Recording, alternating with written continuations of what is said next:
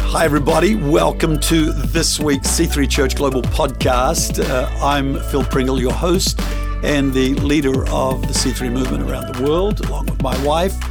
In the studio today, I've got the lovely Joanna Mikak, who is always not there. Joanna nods. And Simon this week is our engineer producing this. But more than anything, we have Dr. Mara Klemich from Italy at present. Her and her husband Steve, I knew a long time ago here in uh, in Australia, and they moved to London, where they became part of our C3 London church. And now they're in Italy. We'll hear more about that shortly. But they have been invested in the development of human potential through all kinds of ways that we're going to discover. And seeing this podcast is all about things to do with church and the development of leadership, we thought that they would be able to bring some great uh, information and input to the table. So, Dr. Mara, it is uh, wonderful to have you with us. Thanks for agreeing to be on our podcast this week. Thank you, Pastor Phil. It's a great pleasure. Well, uh, you are originally from Australia, you and Steve? Yes, we yes we are originally from Australia. Stephen from Adelaide and me from Sydney. Though I have an Italian family background, so um, hence one of the reasons we find ourselves back in Italy at the moment, which is uh, amazing. Great. So, uh, one of my most graphic memories of you, and I wish oh, I had been able to follow through on it. No, no, no. Was Steve pressing on me to come and be part of a Mount Everest uh, expedition? I think. oh yes. I think it wasn't to actually do the summit, but you know, to do some of the lower level climbing. But uh, when he said it's going to take something like a few months to get ready for it, mm-hmm. that counted me out because I just have been way too busy doing what we do to take a few months out to get ready. Maybe in my latter years, I'll consider that. Can you tell me about that? Uh, climbing Mount Everest, have you done that? No, I haven't. I've, I've climbed, um, well, I think in the marriage contract. So Pastor Simon McIntyre married us, so I, right. I partly blame him actually. But totally. Um, we always joke that the marriage contract had the small print that I didn't read in the contract, which was um, "Thou shalt follow thy husband at end of rope throughout the world." Um, so yes, I find myself climbing not as much as he has. He's um, since we last met, he's spent a lot of years, 10, 15 years in Europe, really. And um, right. every year he's, he's climbed. So he's climbed pretty much every, well, everything in, in Europe. Amazing. Um, large and small. And yeah, most of Nepal as well. He, his um, attempts at Everest, unfortunately, each time it happened, the expedition got cancelled for various reasons. And so right. There, you're right. There is there's a three month usually um, preparation mm. for those sorts of massive um, climbs. So it's, it's yeah. I, I, tend to sort of dangle on the small things, you know. Okay. Follow yeah. him around a bit. Well, you, you as the doctor, you both have um, developed a heart styles indicator, which is a tool that measures effective and ineffective thinking and behavior. How does that work? well, hopefully, actually, I was, I'm always continually surprised that it, that it apparently does, to be honest. Um, it took a long time to get it validated, et cetera, et cetera. So it's now um, available it's a short, what, what, do I tell you? It's a short questionnaire, I suppose, a profile, though we don't call it a profile, um, that looks at basically how um, constructive you are. And it works on the principles um, of humility and love, which you can imagine a couple of years ago in the business world, we were laughed out of quite a few boardrooms, but we had a very strong conviction that um, you know, based based on our, our Christian faith as well, too, that that Jesus led with humility and love. So the opposite of that in our humanness is that we try to cover ourselves with our own strength. Um, that usually comes and manifests itself in through fear, and that fear can manifest itself in a passive form, but also in an aggressive form. And that aggressive form usually is the opposite of humility, which is pride. And so, over 18 years, we did a lot of research and eventually had the instrument validated. Um, so it's basically a four quadrant model and it looks at do you, where am I right now? And is there, are there some blind spots to me that I don't see because you can ask other people to fill in this on you. So not only do you do a self assessment, but you can also ask people that you you know well in varying forms, in varying okay. parts of your context. Right. Yeah. Yeah, that's that sounds like a, a great way to explore you know who we are, where our pitfalls are. When you've come to the conclusions, you know you've you've reached this is the the readout. Uh, mm-hmm. How much of a process is it to get people to therefore change? Oh, that's a great question. Can I say, watching your Instagram um, interviews last year, you asked really good questions, Mr. Phil. now, you. now I'm on. I'm thinking, oh, this is fantastic. And now I'm on the end of one. Oh dear. um, yeah. How do you? Well, look, I, I'm probably going to annoy a lot of other psychologists, etc., and half the half the population that's listening. But I actually think you don't necessarily change. I think that we wear our our protective coats. Um, we put our coats on when we're feeling insecure, and we're not actually we're trying to do the world uh, through our own strength. And I think all of us know generally where that leads us, but we tend to, to keep doing it um, as humans. Some you know, more often than others. Um, and so I tend to talk to people about that, and the way that the model is all created, and we put a lot of this language in, is that it's nothing to try to hide your insecurities. That's the problem. It's when you can shine a light on them and to know mm. that they're normal. And you actually have been putting a coat on that over the years has become very comfortable and somewhat heavy and thick. And so it's just a matter of being able to say, actually, I can take that coat off and find the core of, of the person that I really am and the potential that I have. And I can put another coat on that's a more constructive version of, of me and um, allow myself to, to develop. And so we, we go through a little process of shock, anger, um, rejection, and rationalization before you can get to um, acceptance and yeah action. wow yeah to, because yes to even accept a negative about ourselves can be can be challenging but once you've been through a few trials and maybe grown a little gotten a bit mature and and definitely i think being secure in yourself is is a big advantage to just saying yeah well that's me i'm i am i am like that uh, and it doesn't kill you uh, to mm-hmm. actually mm. admit that. It doesn't destroy you. You're able to hold the two concepts in your mind. I'm an okay person, but I also have this problem. And uh, and then for me, uh, in pastoring people, uh, which I find quite different to developing people. Uh, mm-hmm. And when I say developing people, it would be more like a discipling mode mm-hmm. from a from a Christian point of view. Uh, yes. So I would see discipling and developing the maximum potential in a person the, exactly the same thing. Pastoring a person tends to you know like pat people on the head and say they're there, you know, you're going to make it through this, you're okay. It comforts them, encourages them, mm-hmm. affirms them, accepts them. And it's very much, in a way, the nurturing arm mm-hmm. of the church, whereas the uh, the discipling factor uh, is a, is a more more radical, uh, confronting, uh, bit more like the father who's pushing the kid mm-hmm. on the swing a lot higher, where the mother's screaming at the boss, "Don't push him so high."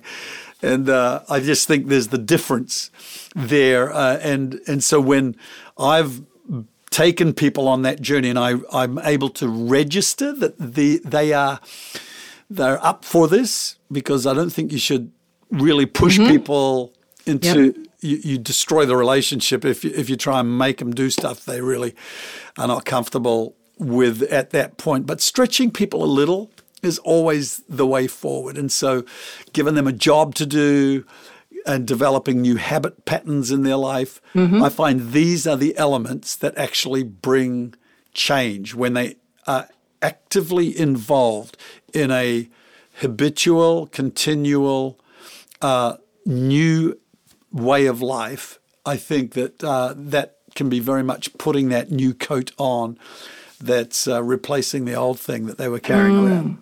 Yeah, that's beautifully put. I would say, because once a neuropsychologist, always a neuropsychologist. so I, I would say um, absolutely right, because you, you actually, the more that you do something, um, particularly when it's pleasant and you have some small wins, you know, as you say, you don't want to throw someone in too much at the deep end if you, you need to assess how they are able to cope with certain elements to baby be able to progress forward. yeah, yeah, the baby steps. Yeah, exactly.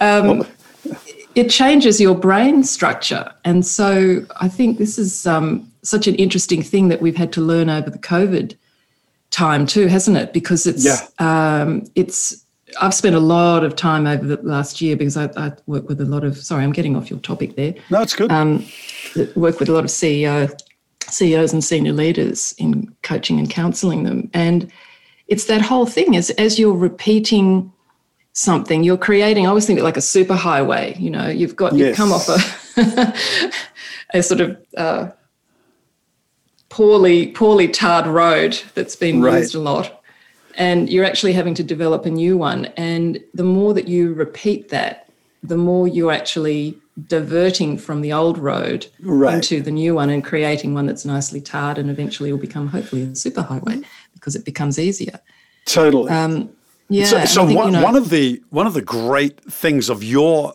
discipline in in psych, you know psychology is understanding that the the brain is not rigid uh, mm. as we once maybe thought yes. or fixed. It's plastic, and we can grow new trees up there. We can and kill off old ones, uh, so that we just you know actually create these new neural patterns, and that has been a really great liberating discovery, I guess, in in these more recent years for leaders especially because mm. if we've got mm. this deep groove in our thinking that we're stuck in and we just keep going down it because that's the habit we've got. And we think that's all we can be.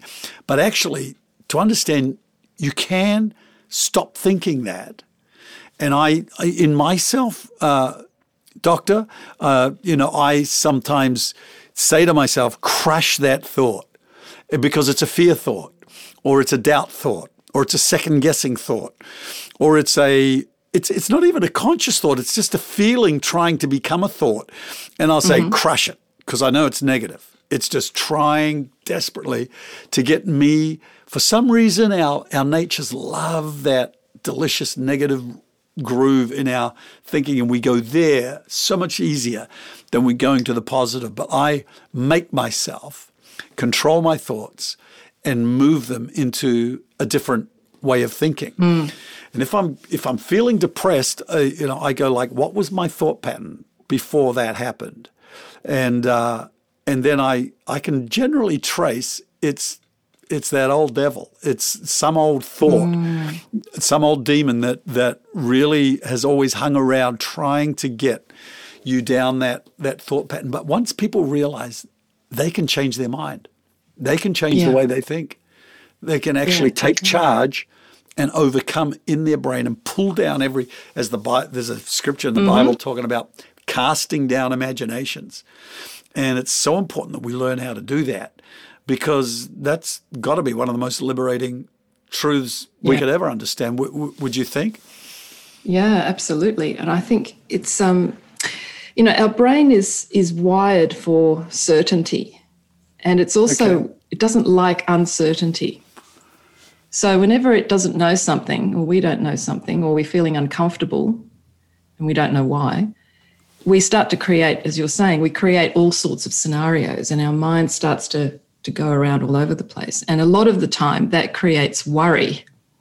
Right. And we think that worrying about something actually will change our circumstances. it's like a hamster, you know, it rolls around yes. on the wheel. But the trouble is, no matter how fast it goes, it's not going to get off that wheel. It's just going to keep going until it basically, you know, falls over. so I was going to say something else, but I thought I would. um, and so, one of the things around that is managing our thoughts. You're absolutely right. And to actually ask ourselves is this concern or is it worry? Because worry can only take us down to anxiety and spiral us down.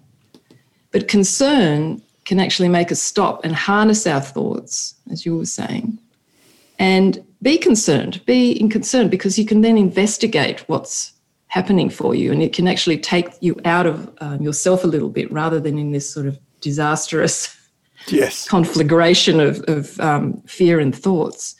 And so disciplining our thoughts is a very, you know, the Bible tells us that, and Yeah. it's very true, funnily enough. Um, that to be able to discipline to discipline our thoughts allows us to have a, a, um, a clarity because as soon as we go into anxiety neuropsychologically and neurophysiologically the, and i always find this fascinating so sorry about this but it's stop me if. I'm, I'm going on too much but the thing about it is when we are in fear or worry what happens is that our brain the blood flow that's normally in our frontal areas that are our, our um, discerning mechanisms they're our logic center Right. Right. and our analysis center, the blood flow that's normally there actually gets sucked back into the back of the brain, Amazing. into our fight and flow, fight, sorry, not flow at all, Fight and- fight and fight mechanism. Yeah. Yeah. And so we think that the more we try to fight something, so example is, I don't know, you, you're in a meeting and all of a sudden uh, someone asks you a question, you're not quite sure how to answer it, and you freeze, you know, and, Right. and you know that you know the answer, but you've just suddenly got very nervous. I don't know if that's ever lost- happened to you. it's happened I'm to sure me, and I know it's happened to a lot of other Sure people. it is. So what's happened is that that blood flow is actually in your fight and flight mechanism, huh. and your ability to see clearly in that moment actually becomes violently impaired. Yes. So, no matter how logical you are generally as a person, the more that you are in a heightened state of anxiety, the less clarity and objectivity you're going to Right. have. So no wonder God says 365 times in Scripture, "Fear not." Yes. So to actually, so if it's a command, then it can be obeyed. And I guess Mm-hmm. one of the most liberating things, as I said before, uh, it would have to be amongst the top five most liberating things I've ever learned from reading scripture is that you, number one, you can control your thoughts. And number Mm-hmm. two, you can control your emotions. I found that more freeing than even the new thoughts that I realized I could think. I could change my the way I thought about myself. I could change the way I thought about other people. I could just change it. If I was mm-hmm. feeling critical, I could change my thinking and say, no, I'm going to see them as a wonderful person. If I was down on myself and feeling worried, like as you say, about a situation, I'd say, stop worrying. Just stop it. Just shut it down. But you know, there are mm-hmm. all sorts of other mitigating little voices in there, like how irresponsible is that? What are you going to do if you don't worry about it? Well, all these things trying to get that worrying, mm. anxiety up again can be one of the biggest battles we face. But when I realized I can control my my mind. I thought it was uncontrollable. It just thought away all its own thoughts all the time, and I just was subject to it. But I've discovered that the mind is a beautiful servant, but a lousy master. And so, Oh, if. I can make it serve me, and uh, I can think, I just make myself think the thoughts, and I say, and now I'm going to think about this and think clearly, without anxiety, without fear about these situations. I think that's one of the essences of being a leader that's effective. I would agree. I think that's beautifully, beautifully put. I hope that a lot of people have been really convicted by that. Because I think that's really no. I'm serious. It's really Yes. it's it's important It is. because you're right. A lot of people, um, even if you're you know a seasoned leader, you're still a human, and that Yes. humanity aspect of us can be really annoying totally, at times, as beautiful as it can also be yeah. in that we, you know, and I think the yes, the other thing that I just uh, wanted to say that you mentioned previously was, and I have a slightly different way of putting it, is that we are all an and, an A N D. We can be living in this human component that we live in now and on this earth. Um, we can be the secure, authentic, constructive leader, parent, friend, son, daughter. at the same time, and we can also go into fear. We can also put on our coat to cover up our insecurities because mm-hmm. we're trying to do everything in our own strength. Right. And I think when you understand that about not only yourself, but about others, it allows compassion to come through, to understand that the behavior that we're seeing in people is a manifestation of the state of the heart at that moment for that person. Right. And the only reason anyone is ever defensive is because they're fearful of something and they've put on a coat of sure. um, passivity or, or, aggressiveness. So sure. to try to cope with it. And so when you look beyond that behavior and into the person's heart, you yeah. know that there's some something's going on there for that person. Right. And so if they're not able to control those thoughts and emotions, as you're saying, they're not disciplining themselves. They're they're leaning on that that very empty coat to try to, yes. to protect themselves and do life. Yeah, it doesn't totally. work very well, unfortunately. Mm. Yeah, Mara, you know, um, my feeling is that, and and I do think we're living in a very dangerous time in terms of belief systems and mm. uh, philosophy, in so much that it seems that people have given their feelings the right to control their life.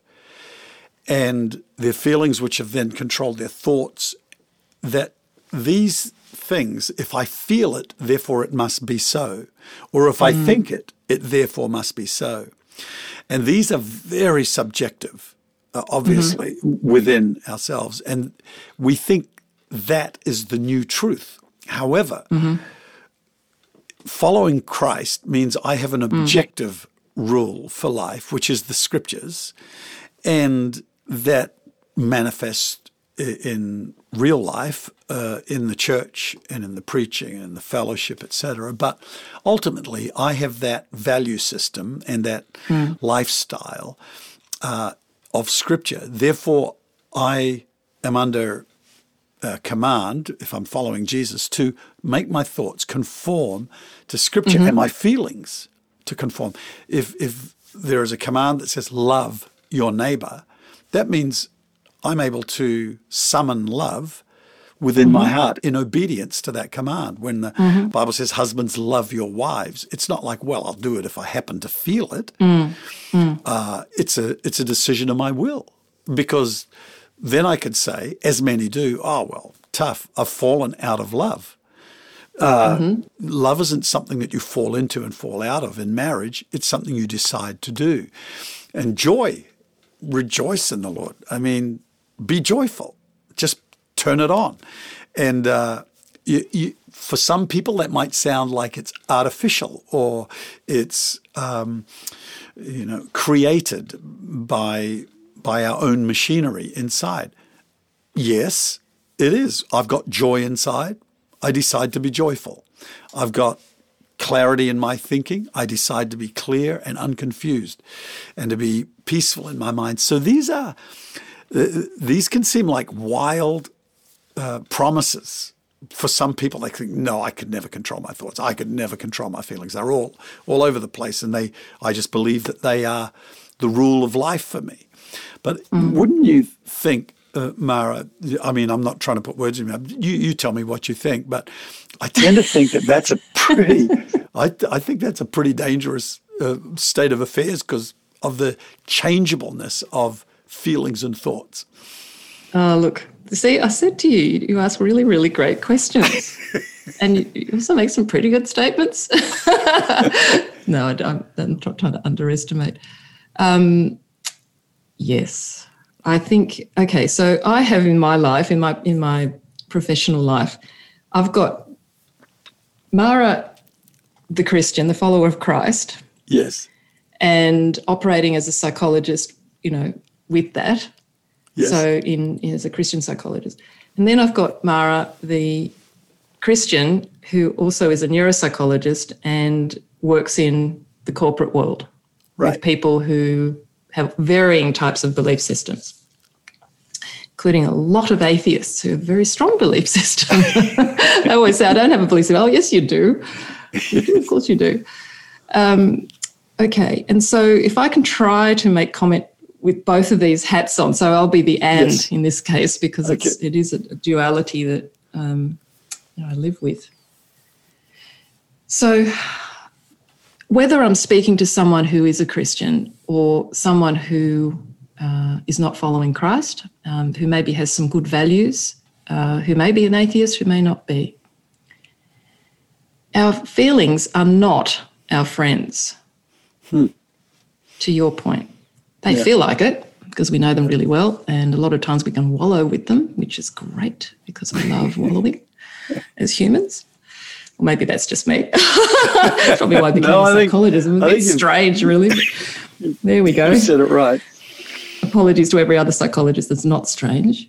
Um, so, yeah, so they're not our friend. And I think you get back to from our, our Christian um, philosophy and, and teachings, it's it's the soul trying to overcome the spirit, isn't it? Right. And it's trying to to put itself into a place that that's not its natural order or its correct right. order.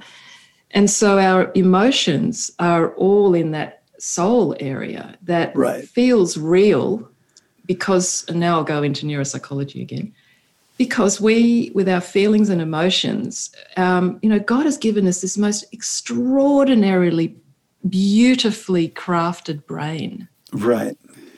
And the beauty of it and we can get into the, you know, this is a totally other sort of, I don't mean to be uh, theologically, um,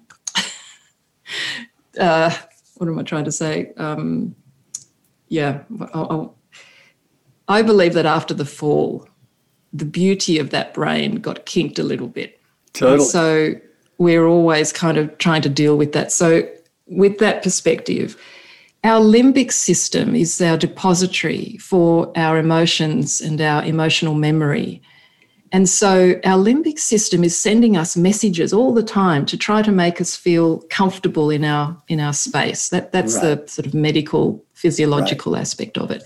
And that's incredibly complex and you know that takes another ages to explain what, what goes on. But certainly when I when I worked in the hospital system, um, and saw someone who had uh, serious um, impairment in their limbic system, they it can actually get to the point where they don't know where they are in space, and that affects other parts of the brain, and that's a horrific. Can't even imagine what that might be like. So our limbic system is drawing on past experiences that are deposited like a um, like a, a, filing cabinet that um, gets pulled out in our current state to try to um, make us feel comfortable. So it recognizes facial features, it uh, recognizes environments, etc. All of this is going on at every millisecond of your day, and we don't even right. realize it. Now, the negative of that is that what happens in our current state, and we have a little formula, a formula called S plus T equals B, situation plus thinking equals our behavior. So, what happens in this situation is that we, our limbic system sends up messages from our past experiences to help us understand our present. Amazing. And that's great when it's, it's hmm. great when it's positive, but it's not so great when well, in the negative. moment, yes. yeah, it sends up, you know, some memory of, oh, that's, I can't make a comment because someone will criticize me. That's what happened right. to me at school. Right. You know, um, and you start to, your brain actually believes in that moment because the limbic system is also where you have imagination. It's your frontotemporal area. Right. It's where you dream, etc. And so yeah. imagination's a wonderful thing, but as you know, you've said already today in our points, that imagination can also lead us astray because it can yes. start to create stories that don't actually exist. Oh, yeah, totally. And I think that when I, I got a little maxim that what we're not up on, we're down on. And uh, so always be communicating, especially in times of crisis like COVID, because mm-hmm. the more you communicate, people are aware of where we're going, what's happening, and all this kind of thing. And therefore, they, they don't have to invent negative scenarios. But when we are left in the dark, we inevitably invent mm-hmm. dark scenarios that. Uh, that, that, make us worried and anxious. So, anyway, Doctor uh, Mara, we have to come to an end. I should call you Dr. Klemich uh, when I'm being formal, shouldn't I? Call me Mara. Mara when I'm not. But uh, but it's been such a pleasure talking with you, Mara, and uh, so nice to catch up again. You haven't changed at all, sister. Oh, you look uh, honestly. Thank you. Yeah. I'm turning 60 this year. Can you believe oh, it? It's crazy. Yeah. Anyway, uh, tell Steve uh, I uh, so look forward to catching up with him again one day, and uh, maybe we'll have another shot at a mountain somewhere, maybe the Blue Mountains. that sounds like a, a much more dignified yeah. manner. And oh, doable. That's great, Pastor Phil. Thank Yeah, you. And doable, yes. yeah. That's for sure. Thanks Thank so you much. so much. And uh, anyway, people, thanks for jumping on board this week and being with us in this podcast. Don't forget to hit that subscribe button and uh, send us a review. Tell us how we're doing, rate us, and uh, tag a friend. Why don't you send an email on? Say, hey, you should listen to this. It'll help you. These are the conversations we're having, and not really interviews. It's just people that uh, I would like to have a conversation with and talk through some of the matters that are relevant to today's world and in things to do with church and leadership. So we look forward to being with you next week in your earpods at the gym, on the on the bicycle, in the car, wherever. So looking forward to being with you. Thank you for jumping on, and we are always privileged and thankful to God for you. We're believing with you, praying for you as a listener that uh, you're going to have the best week. See you next Wednesday. God bless. Bye now.